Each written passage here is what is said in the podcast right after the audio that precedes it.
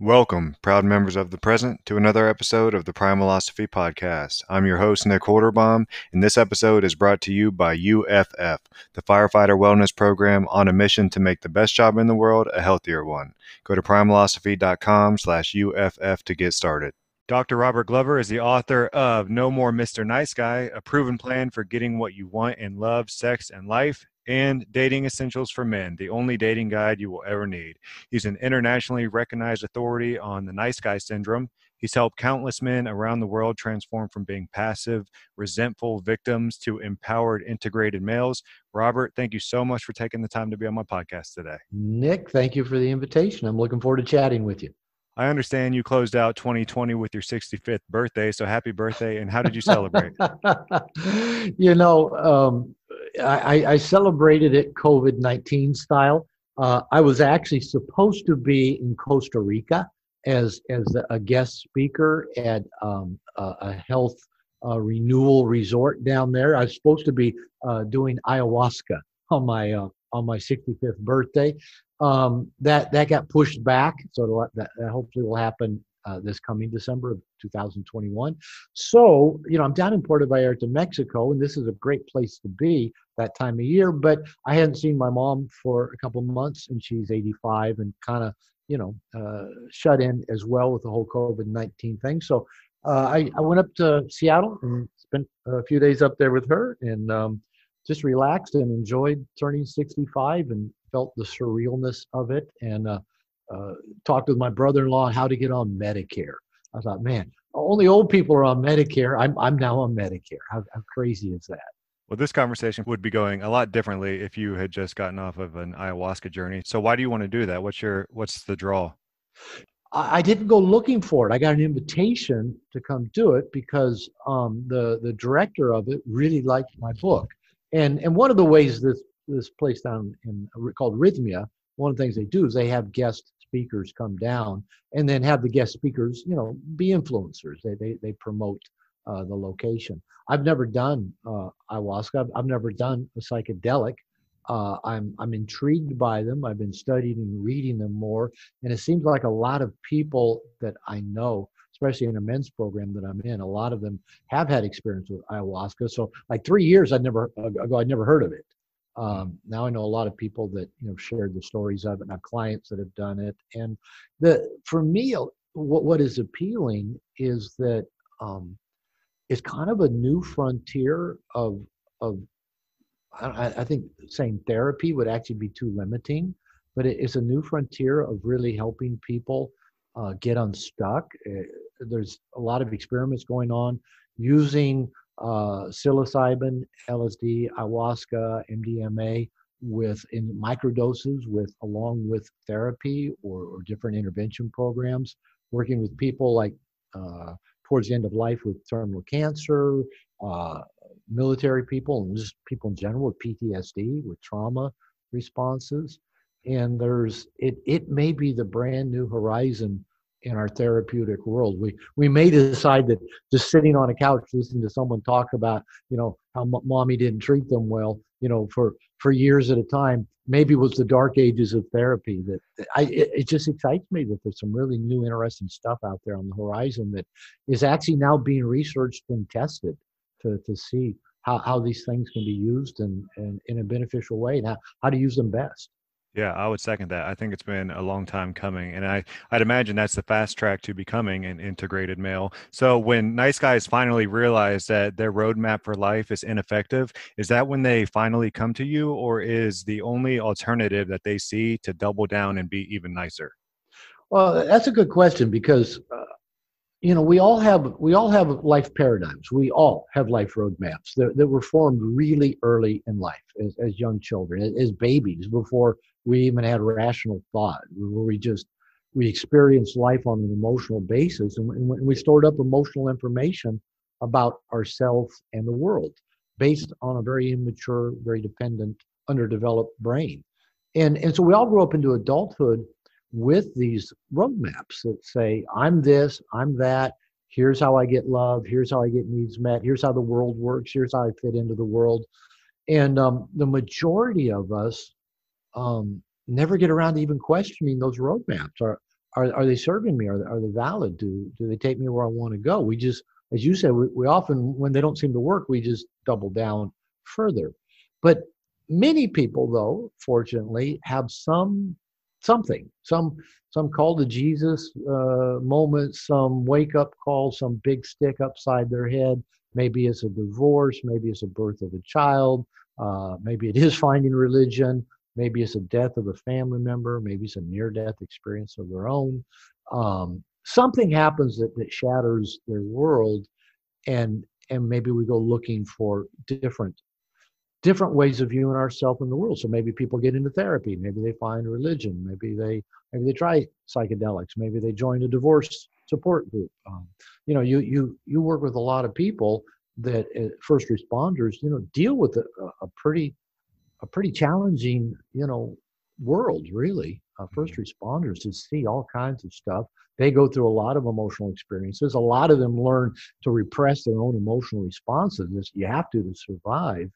And so sometimes, though, it is one of those really traumatic events that wakes us up and says, I need to find different answers. I need to find a different way of viewing me in the world. And you know, some of us get lucky and stumble onto something that really helps us. And others just drink more or drug more or sex more or look at more porn. So, but luckily there's a lot of good sources out there. And I'm grateful for that. We act in a way to consciously or unconsciously gain someone's approval or avoid disapproval. Why are we taught that being nice guy is the way to get what we want in life? Well, you know, the whole nice guy paradigm, I say, is always the result of an inaccurately internalized beliefs at a very young age. That every child is narcissistic by nature, and so we believe we are the cause of everything that happens to us. And so if uncomfortable, painful things happen, we assume there's something wrong with us. We're bad. The term for that is toxic shame, that we believe there's something fundamentally wrong with us. Now, along with that grandiose belief that we caused everything that happened to us, and again, all children see the world that way, we often develop a grandiose belief, a counter-grandiose belief that, well, if I can be that bad that I cause bad things, maybe I can be so good to prevent bad things or do good things.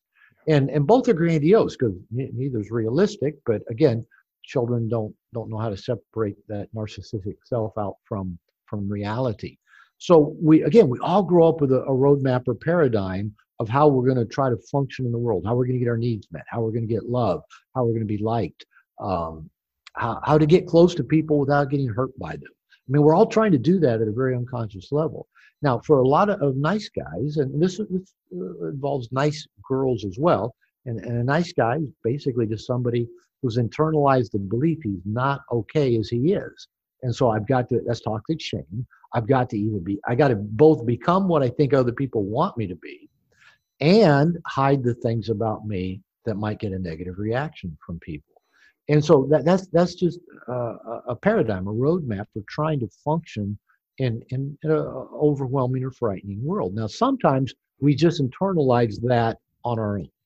Sometimes we were taught that. I was taught that to some degree by my mother, who was a very codependent woman and who raised me to be different from my father, who was kind of moody and angry, and to treat women well and be a nice guy. And so I have a temperament a lot like my mother's, and was also trained by my mother to be the nice guy. Also, I grew up in a very fundamental Christian church that was kind of, you know, hell bent on instilling a fear of eternal hell, you know, in little children. And so now I got to be good. I got to be good, or I'll go to hell. Yeah. And probably another real significant factor is you've already, you know, given my age out to the world, which I have been anyway. That's how you knew how old I was, because I've talked about it. You know, I grew up in the 60s and 70s. You know, in my adolescence, that's a very impressionable time. So I grew up with what I just call the first wave of angry feminism, where, you know, there were women saying that, you know, that the men were the cause of all the problems in the world, that you know, every man's a rapist and erection's a sign of aggression. And you know, so I grew up with all this angry, you know, venom towards men. And I didn't want to be one of those bad guys. So, you know, I heard my mother complain about my father, feminists complain about it, the angry feminists complain about men. And then maybe, you know, like listening to girls in high school and college, you know, complain about the jerks that only want one thing. And I thought, I can't be that guy. So my roadmap of trying to be a nice guy came in several different layers and waves. Partly it was just how did I function as a small child. Partly it was temperament I inherited from my mother, conditioning from my mother, you know, the whole feminist thing, you know, in the 60s, and just trying to be that good guy that women would approve of. So that's really what happened to me. Now, every guy has their own story about how they internalize their own paradigm and their own defense mechanisms and their own survival mechanisms. But it's really pretty interesting when we sit down and start looking at, you know, how do I see me in the world and how I get my needs met and how I get loved and how I get connected and how I get approval. And it can be pretty interesting to start doing that kind of introspection. So how did you stop seeking approval? I mean, what finally gave you the courage? You're assuming, you're making a big assumption there. I said yes to this podcast because I wanted your approval, Nick. You know, I still struggle with it. I've been working on this for close to 30 years. And I think it is just, again, it's partly my temperament, is partly is wired into a pretty deep emotional part of my brain. I still catch myself, you know, wanting to make a good impression, wanting to be liked, reading people's facial expressions if they seem to have like a, you know, a squinted eyebrow or a sour look on their face, you know, if I've said or done something. And I still read it in my wife. And the thing is, now I know it. You know, I can watch myself doing it. I can watch and feel my internal anxiety state go up, my heart start beating, my chest constricting, kind of going into that, well, not kind of, going into the fight, flight, freeze mechanism. You know, actually, if I really pay attention, I can start feeling, you know, the adrenaline and cortisol, you know, pumping into my nervous system. And I've just learned to watch it and be aware of it. And I've gotten just a lot better at just asserting myself, what I want, who I am, what I think, what I believe. And I've worked over the years at letting go of needing some sort of universal approval or validation for everything about me. And so, but it's an ongoing process. I'll probably still be lying on my deathbed and, you know, think, well, I hope nobody's feeling too uncomfortable about having to be here while I die. You know, I may still fall into some of that stuff.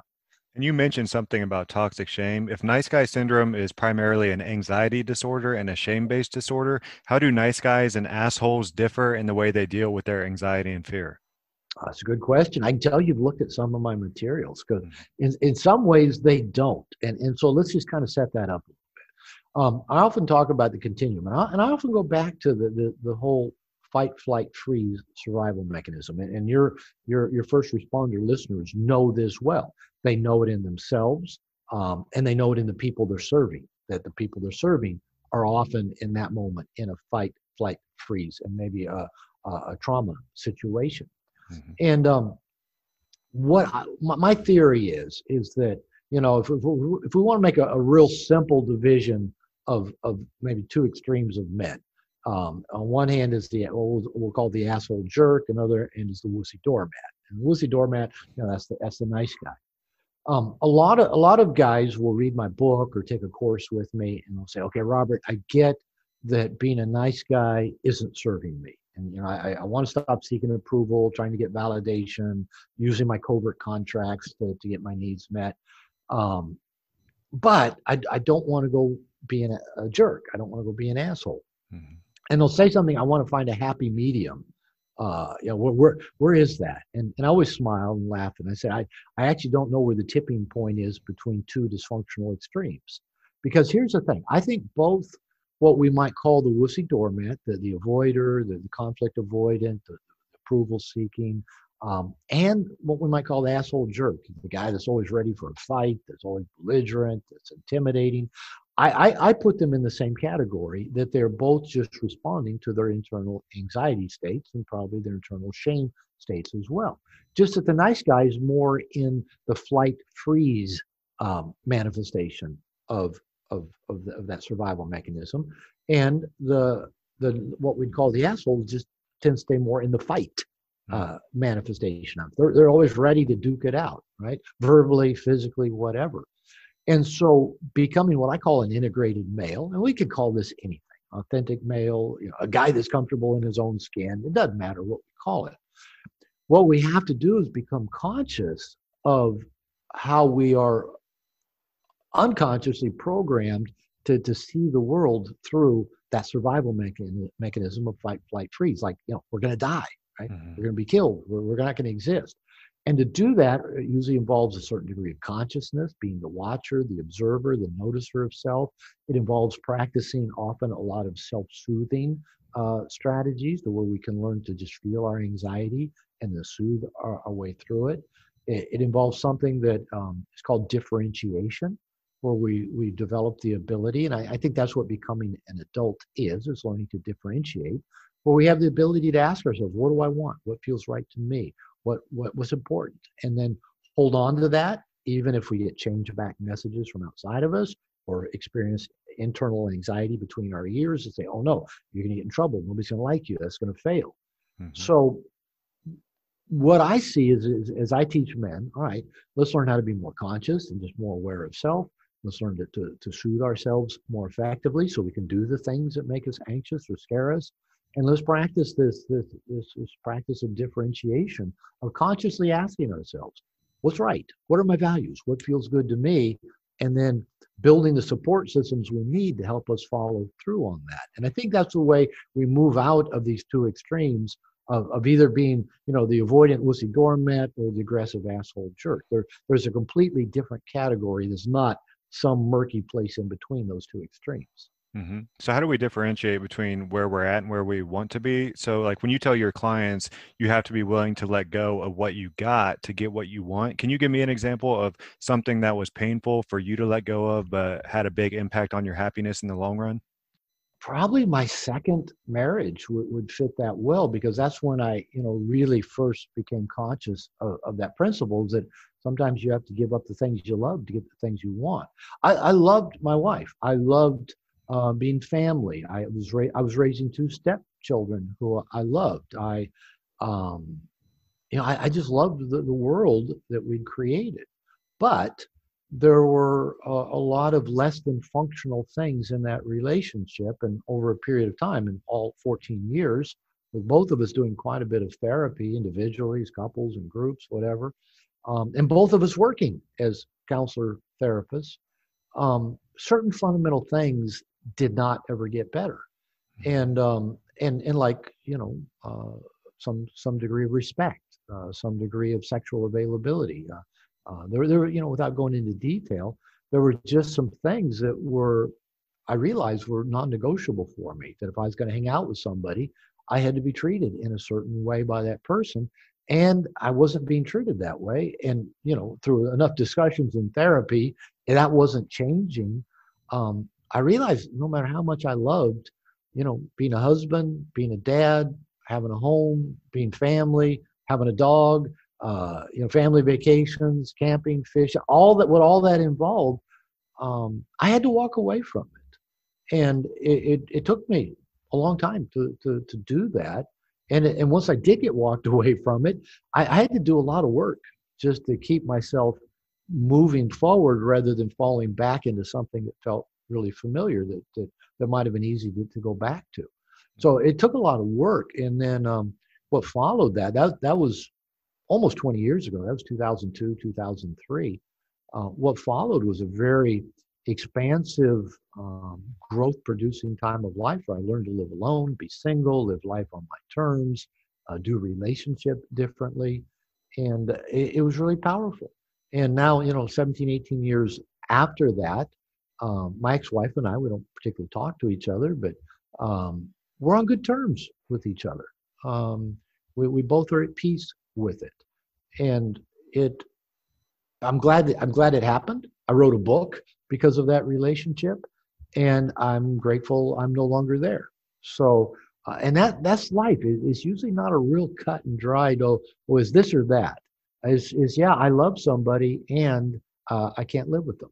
Sometimes it's like that. I had a similar experience with both of my parents. I didn't talk to them for 15 years. And I'm grateful that Before my father passed away of a stroke 11 years ago, I'd reconnected with him and really accepted who he is and what he was capable of as a human. And then after he had his stroke, I spent, about 2 weeks every day at the hospital and hospice with my mother, just hashing out everything that, because they've gotten between us. We used, when I was a child, we were close, but as an adult, there were some breaches in our relationship. Now, again, 11 years after my dad's death, I chose to go spend my birthday with my 85-year-old mother, and because we have a bonded, supportive, loving relationship. So I had to walk away from it, though, before he got a chance to get better. And there's no guarantees that will happen, but that's part of life, to live the kind of life we want. I'm curious how your vulnerability has changed, because I know if hiding our vulnerabilities works against us, how do we really let someone see us? How can we create that vulnerability loop or like a shared exchange of openness with someone? Yeah, that's a good question, because my background, my doctorate is in marriage and family therapy. So I spent a lot of years working with couples and relationships, and I still work mainly with men nowadays, but it's still mostly around dating and relationship. A lot of this, how to get love and how to keep love.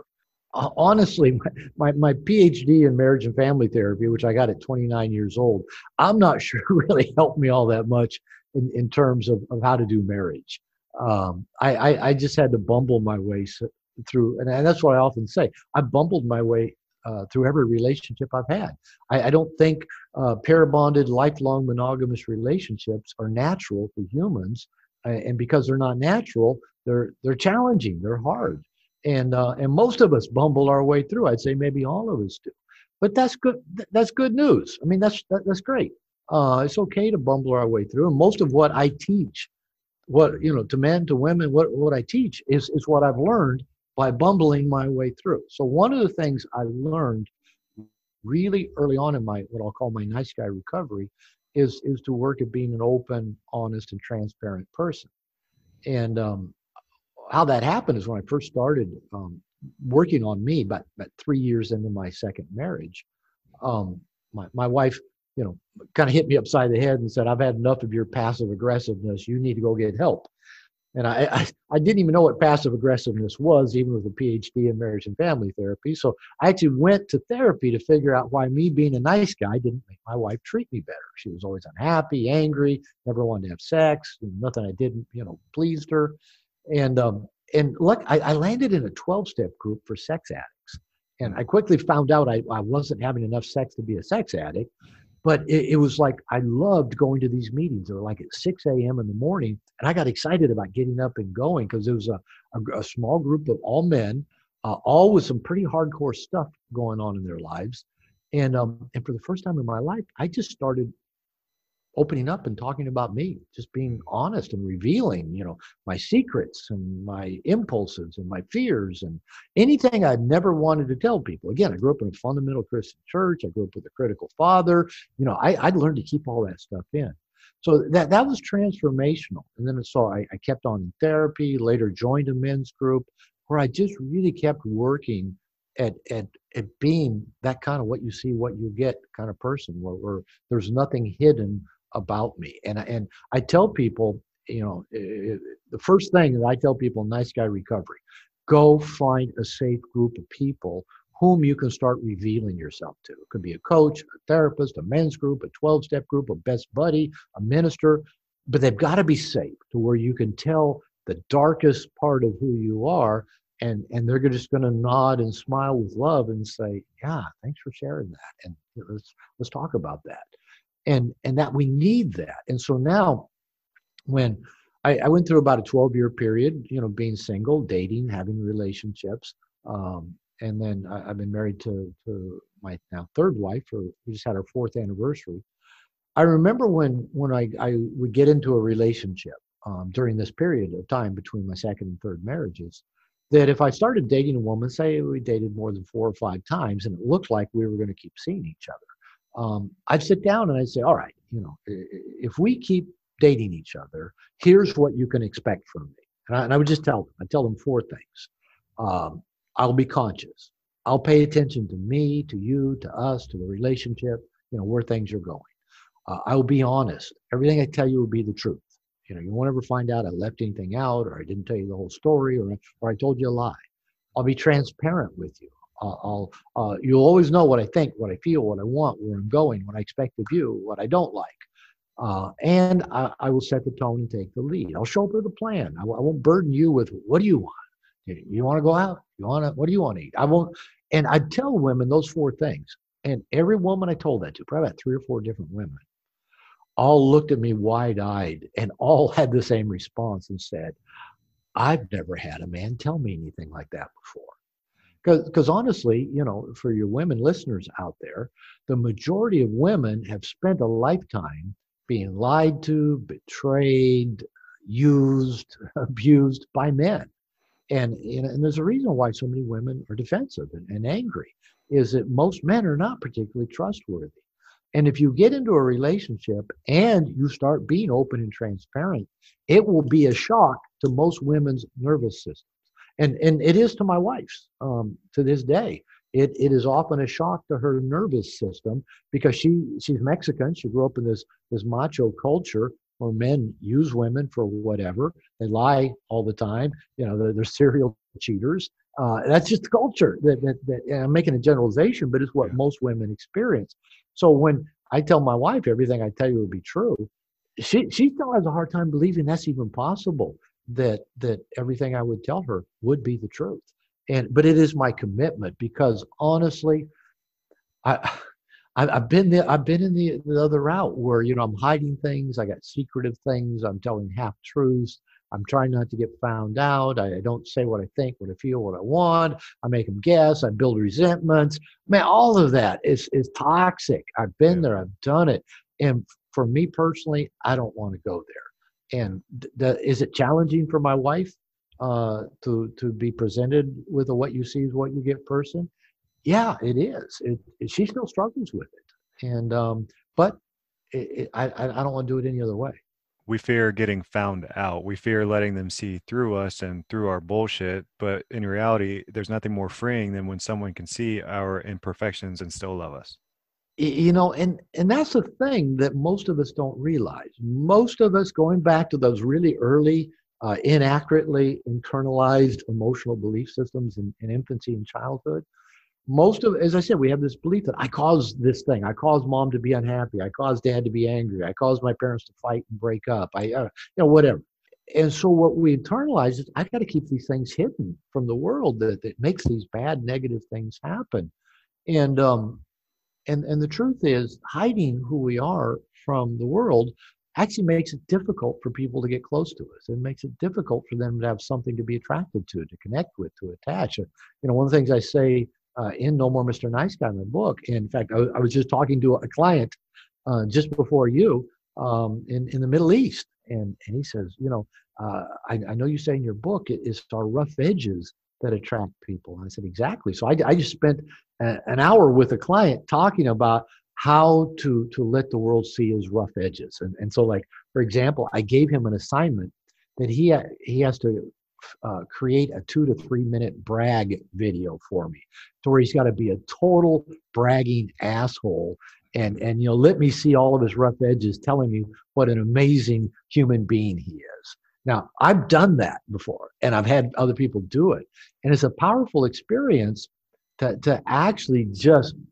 project every bit of ourselves out there in the world for people to see, our rough edges, our insecurities, our dark places, and our accomplishments and the great things about us. All of those things make up who we are, and it makes us more interesting if they're all integrated into the whole person that we let the world see. Yeah, it's really the shared interests and the shared problems that people are drawn to, not the image of perfection. It really is. And again, you know, since your audience is primarily first responders, you know, when the people you work with, you know, they're stressed, they're anxious, they've had a bad day, they're going to go to other people who know exactly, you know, they're going to go to other people just like them, other first responders. They probably, many have learned not to go tell their wives or, you know, people that don't know the world they live in. So we need that. We need people who we know have been through what we've been through. That's why 12-step groups are so powerful. That's why therapy groups are powerful, is we can start revealing ourselves to other people who've had that shared experience. And rather than judging us for it, they're going, oh, man, I'm glad you talked about it. You know, I've been there. Yeah, I struggle with that, too. Oh, man, there's nothing wrong with you, man. You're normal. You know, so it's great to have a place to put that out. And I like that exercise that you put that client through. What other exercises do you do? What does becoming an integrated male involve? Like, what questions do we need to start asking ourselves? If I broke it down just real simply, it is becoming more conscious, is more aware, more the observer of ourselves and just what we're experiencing in the world, learning to soothe ourselves, learning to be more differentiated. And let's add another piece to it, another column to that. And that is, as I've already also talked about, is releasing our toxic shame. So that requires safe people. Now, as I said, I've been working on this stuff myself over 25 years. I landed in that first 12-step group for sex addicts probably almost 30 years ago. So I'm still working on it, and I'm still in a men's program. I still have a coach, and I still consciously practice revealing me, just being me. And like, for example, in the men's program, I mean, I've been in it 3 years now. So one of the assignments that our coach at times has us do, either as part of a big group or breaking up into smaller groups, is like go for 90 seconds and just tell this group of people, might be just 3 or 4 other guys, it might be 40 guys, depending on how he sets it up. For 90 seconds, just saying, what I don't want you to know about me is. What I don't want you to know about me is. And at first, you know, for me, I think, well, I've let these guys see everything I don't want them to know about me. But then when I actually start, and I'm on the clock for 90 seconds, and I get to about the third thing, I'm going, oh, I don't know if I want to tell them that. Yeah. oh, I don't know if I want to tell them that. So I do, right? And then you get done, and, you know, it's kind of like in a 12-step program. Everybody says, thanks for sharing, Robert. Or, you know, oh, you know, I know you better now. I like you better.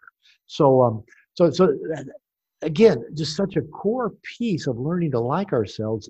It seems to require safe people where we consciously practice letting them see all of who we are. Now, the beauty of that is once we practice that with safe people, we can go practice it just in daily living. And we get to be the decider of what we reveal to whom. You know, I don't walk up to strangers and tell them my deep, dark secrets. I don't do that. No reason to. But I believe intimacy is the act of knowing yourself and being known by another.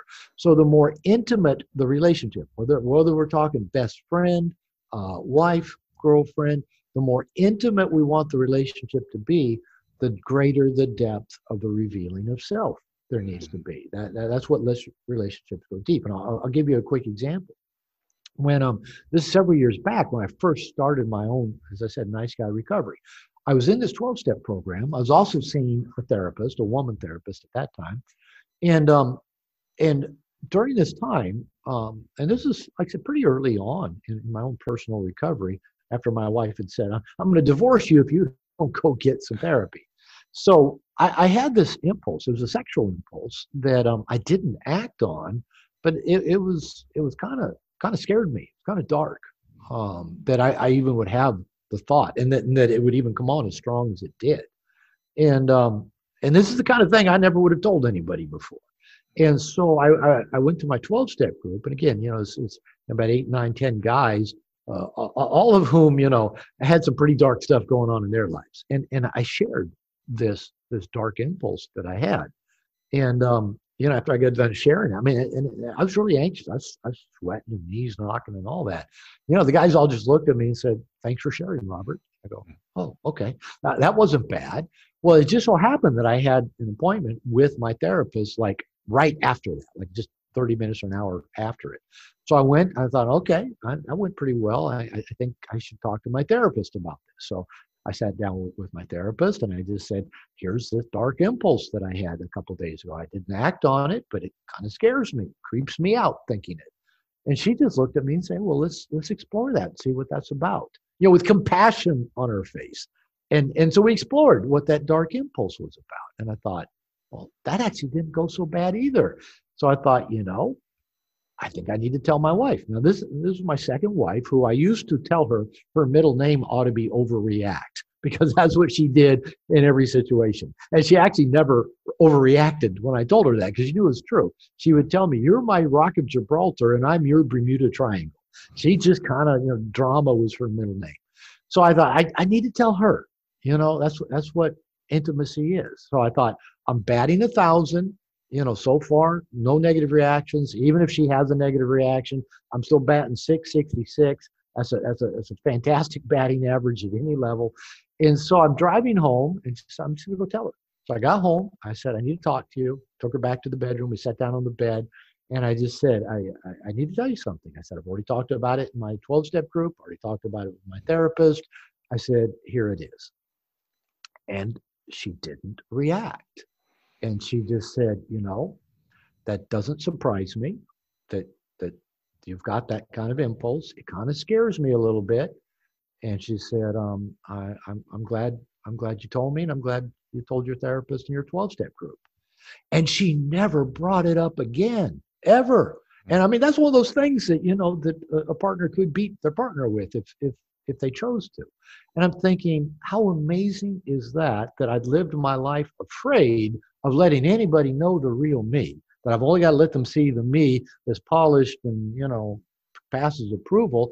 And when I actually let people see the real me, kind of like doing that, the brag video I told you about when I did it with my men's program a couple of years ago and posted it, everybody said, "Robert, I love that. That's the best thing all year. That's so funny. That was so, and I was just being a total asshole bragging about myself." So in those kind of situations, I've found over and over again, if you just let people see you. Is everybody going to respond well? No, probably not. But does it make you more open and available and attractive to the people who do like you and care about you? Yeah, typically so. So, again, you ask, what can we do? And it's simple. Find safe people and risk revealing the things about you that you're afraid to let people see. And I like how you ran it through your friends and your therapist before bringing it to your wife. Yeah, I highly recommend that approach, by the way, because for most men, most of us have been raised with kind of in today's culture the golden rule of don't piss off the woman. Doesn't matter what woman it is, it's kind of like, seems like a lot nowadays women are walking around pissed off, and we're going, "Oh, I can't piss off a woman," and we don't want to piss off our wives or girlfriends. So they're often the ones that we're the least honest with, right? They're the ones, because we're doing something I call maintaining the possibility of availability.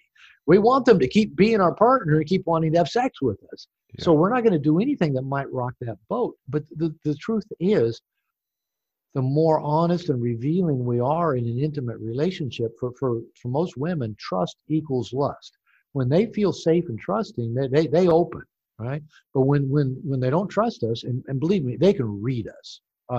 They know when we're holding something back. We might just be holding back gas because we don't want to fart. But they're looking at us going, "He's holding something back. Oh, I know. It was that woman's tits he was looking at back there on the last corner we passed." They're going to imagine the worst. So for them, trust is everything. And so, and we break that trust in so many ways that we men don't even realize. So being that open, honest, transparent person is actually the biggest turn on for women. Even if they don't like the truth that we told them, they will actually have a deep respect knowing we told them a difficult truth. And that's a turn on for the typical woman. And then what about letting people down? How do you help nice guys realize that they can't make everyone happy and to let go of their fear of letting people down? That's a good question. And I don't know that I have this, like, here's a magic formula for you. We are going to disappoint people. We are going to let people down, and people are going to project things onto us. I get that. I guess I'm enough of a world figure now. I'm doing interviews, right? That I occasionally, get emails or posts from people projecting things on me. "Robert, you don't care about people. You're just manipulating men and making money off them. You're blah, blah, blah." And that stings. That stings a little bit when people attack me, my values, my credibility, my motives. I've had to learn to deal with that. I don't get it a lot. I know some people probably get it a lot more than I do. But it still stings a little bit when I go, wait a minute. I love helping people. I mean, I never say no to an interview request. Some guy will say, Robert, I'm starting a podcast. Will you be my very first guest? Nobody listens yet. And I say yes, because, I want to. I mean, and that's who I am. I'm a generous person by nature. And I love it. I love knowing that I'm making a difference in the world. And I love it when I get emails from guys saying, you changed my life. I mean, yeah, that feels good to me. I like knowing that. So if somebody says, oh, you don't care about anybody, you're just doing this, you're just in it to make money. I'm going, well, I do got bills to pay. I can't do this, what I do for free, but I do a lot for free. I give away a lot of my content. And mainly I love doing what I do. So yeah, it does sting if somebody, does that. Now, what I found helps me, and number one, just kind of having it happen a few times, you kind of adjust to it and you realize, that's their projection, that's their story, that's their pain, that's their hurt. Social media and the internet nowadays makes it easy for people just to say anything they want to say. So like the filters are all off. So what I typically do, if it stings me a little bit, I share it with somebody, a good buddy, or occasionally my wife. I just kind of just settle with it and say that's their projection. And then I put it in a folder in my email called the Jackwagon file, where I actually save, those personal attacks, especially from people. It feels like they don't really know who I am. And they're just projecting their stuff, but it still stings. When my wife accuses me of stuff I haven't done, I mean, it stings. That happens in every relationship, especially every marriage where, like if a woman's been betrayed a number of times, she's going to take the slightest clue.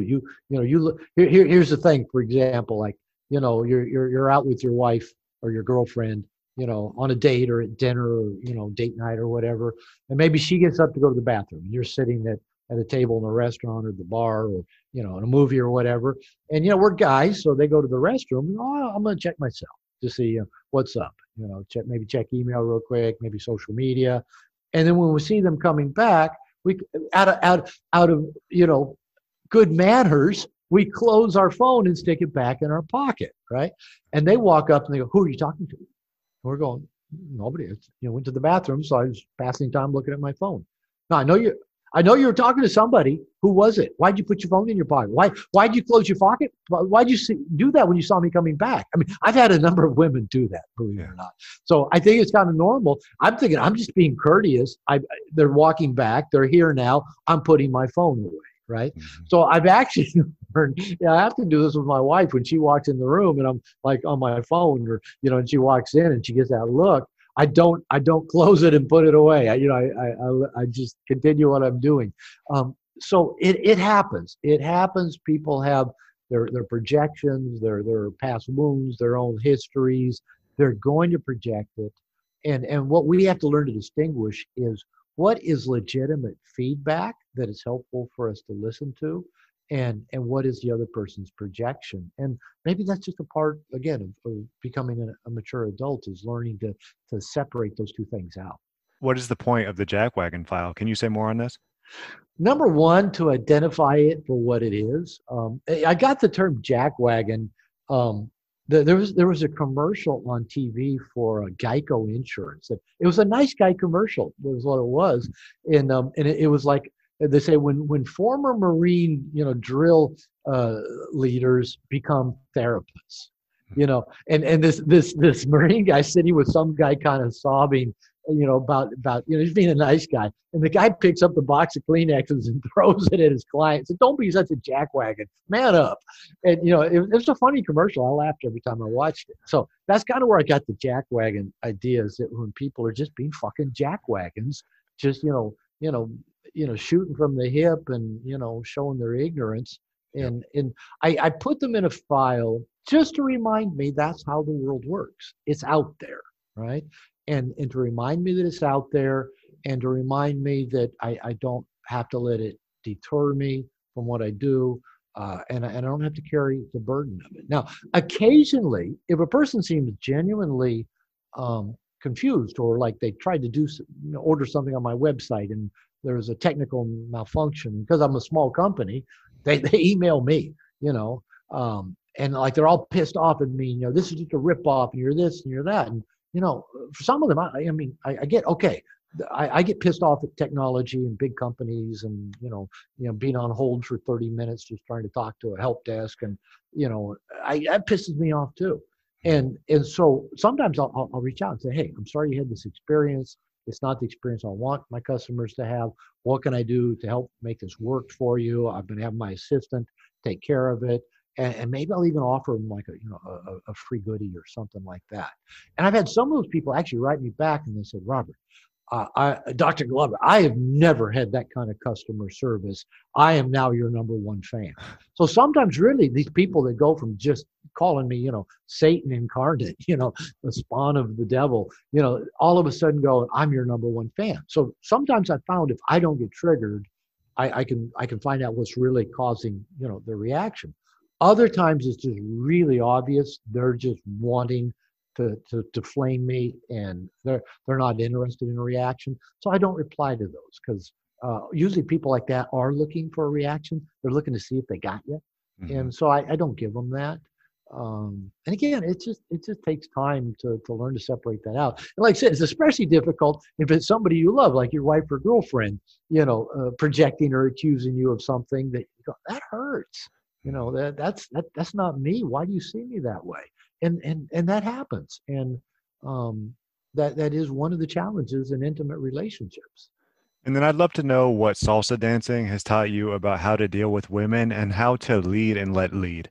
Okay, so I took salsa lessons several years ago after I'd gotten divorced, and I was visiting Mexico quite a bit and saw people salsa dancing. I thought, that looks cool. That looks sexy. And, you know, my ex-wife used to tell me I had no rhythm. I couldn't dance. And, you know, I'm this white guy. I got no rhythm. I can't jump either. And so I want to learn to salsa. And it looks sexy. I want to get out of my comfort zone. So first salsa lesson I ever took was just a lunchtime, you know, 1 hour lesson. And there was only one other guy there. And it was this black guy that just, he moved so well. And I'm, you know, like 5 women and 2 guys. And I had paper towels in my hands, because in my palms, I was sweating so profusely with my palms. So then I signed up for a 5-week beginning salsa class in Seattle. And I didn't go to one lesson. And so I signed up again, and I didn't go to one lesson. I did 3 times and didn't go to one lesson. And I thought, man, whatever this is, it scares the bejeebers out of me. So there's lesson #1. I learned to face my fear and pay attention to what scares me. Because what scares me, there's a story there. Why am I so scared of learning to dance? So I kept signing up for those 5-week lessons, and then I'd go take 2 of them, or then I'd take 3 of them. And over a period of a couple of years, I got decent. I got kind of mid-level salsa dancing. I found out in time, I didn't love it. I wasn't one of those guys that wanted to go out dancing every night and practice all the time. But I was really glad I did it, because #1, it taught me to pay attention to my fears and face them. But learning to lead was such a powerful thing. The first teacher I had in those 5-week lessons was a woman, lesbian, who was a great dancer. She could dance both the lead and the follow well. So she was teaching us leads to lead. She was very good at it. And the message she and my partners, because in salsa lessons, you're using a circle with the women on the inside, the men on the outside, and every 2 or 3 minutes you rotate and have a different partner. And the feedback I kept getting from this teacher and from my partners was, Robert, you need to lead more clearly. You need to be firmer, you know, in your stance and your frame, and you need to more clearly let me know. And you know, that I'd done a lot of my own nice guy work up to that time, but it's like I was always, you know, I can't quote take control. I can't be dominant. Those are bad things. Women, you know, don't like those controlling jerks. And here I kept getting these messages, lead clearly. Because, you know, you are the lead. That's what you're called. And you have to lead the woman around the dance floor. Otherwise, you're both just going to stand there, right? So that was such a powerful experience about learning to actually be clear in my leadership. And the more clearly you lead, the better experience your partner's going to have. If you don't lead I call it set the tone or lead in a relationship, you know, most women will just kind of step up and take control. They'll get frustrated. And most of us guys don't really want our woman to be controlling, but if we don't lead, they will. Now, another thing that I learned, I had a, later on in kind of more mid-level salsa class, I had a Chinese salsa instructor named Jim Chow in Seattle. And like, he was like hardcore. He was almost like that drill instructor, salsa teacher. And he would interrupt every class while we were practicing the moves. And he would interrupt every class and just shout out, leads. I mean, that's usually the men. Leads, you need to be thinking 2 or 3 moves ahead. Because if you don't, you're going to finish the move you just did. And if you're not ready to lead the next move, you're just going to repeat the same move over and over again. And your partner's going to get bored and go find somebody else to dance with. And I thought, how true is that? And I teach men that in life, relationship, and especially in sex. And in the Seattle dance community, they called that tendency to just keep repeating the same move you know that worked last time. They call it the white guy shuffle. So we just kind of keep doing the same thing over and over again. Women get bored of the same thing over and over again. Look at how often they change their outfits, change their nails, change their hairstyle. You know, got to go get new shoes. They're activated by that change and variety. We guys, we can wear the same outfit. You know, your first responders try to wear the same thing every day. And we're comfortable with that, right? So La Salsa was good in that it taught me to face my fears and get out of my comfort zone and stick with something that seemed really irrational, how afraid of it I was. It taught me to lead and lead clearly. And it taught me to, as I said, to avoid that white guy shuffle by consciously mixing things up, especially in my intimate relationship, and not just fall into the same routine and same pattern all the time. Learn to lead. I love that. I think that's a great place to kind of bring this thing to a close. Just a couple questions for you, Robert, and then we can wrap up. Now, if you could give away all of your books except for one, which would you keep? Oh man, that's tough. I got some favorites. You know, the one that really comes to mind is a book called Feel the Fear and Do It Anyway by a woman named Susan Jeffers. I read that going through my first divorce, and I've often said that it saved my life. It got me through my first divorce. And I know a good bit of it is at the foundation of what helped me start putting together, you know, what I now teach as Nice Guy Syndrome. So I'll go with that. I got to keep Feel the Fear and Do It Anyway. I'll have to check that out. And then if you could have a drink with anyone in history, who would you choose and why? Teddy Roosevelt. How does one human being do as much as he did? He was a president. He was a Rough Rider. He was an environmentalist. He wrote books. He read a book a day. He showed up for White House parties with a sidearm. He was just, you know, he wrote books about nature, about birds. Yeah, it'd be Teddy. I love that. Yeah. Over 100 episodes. I don't think anyone has said Teddy Roosevelt. All right, Robert. So if people want to find you, they can go to drglover.com and follow you on social at Dr_R_Glover. You're on Facebook and YouTube at Dr. Robert Glover. And I'll have links to your books in the show notes. Anywhere else you want people to go to connect with you? Hey, drglover.com. We'll get them to everything that I've got out there. So Nick, thank you. It was fun. I enjoyed following your lead. All right, everybody. Thank you so much for listening. Be sure to follow me on social media at Primalosophy. And if you want to subscribe to my weekly newsletter, Sunday Goods, you can find the link in the show notes. Shakoba.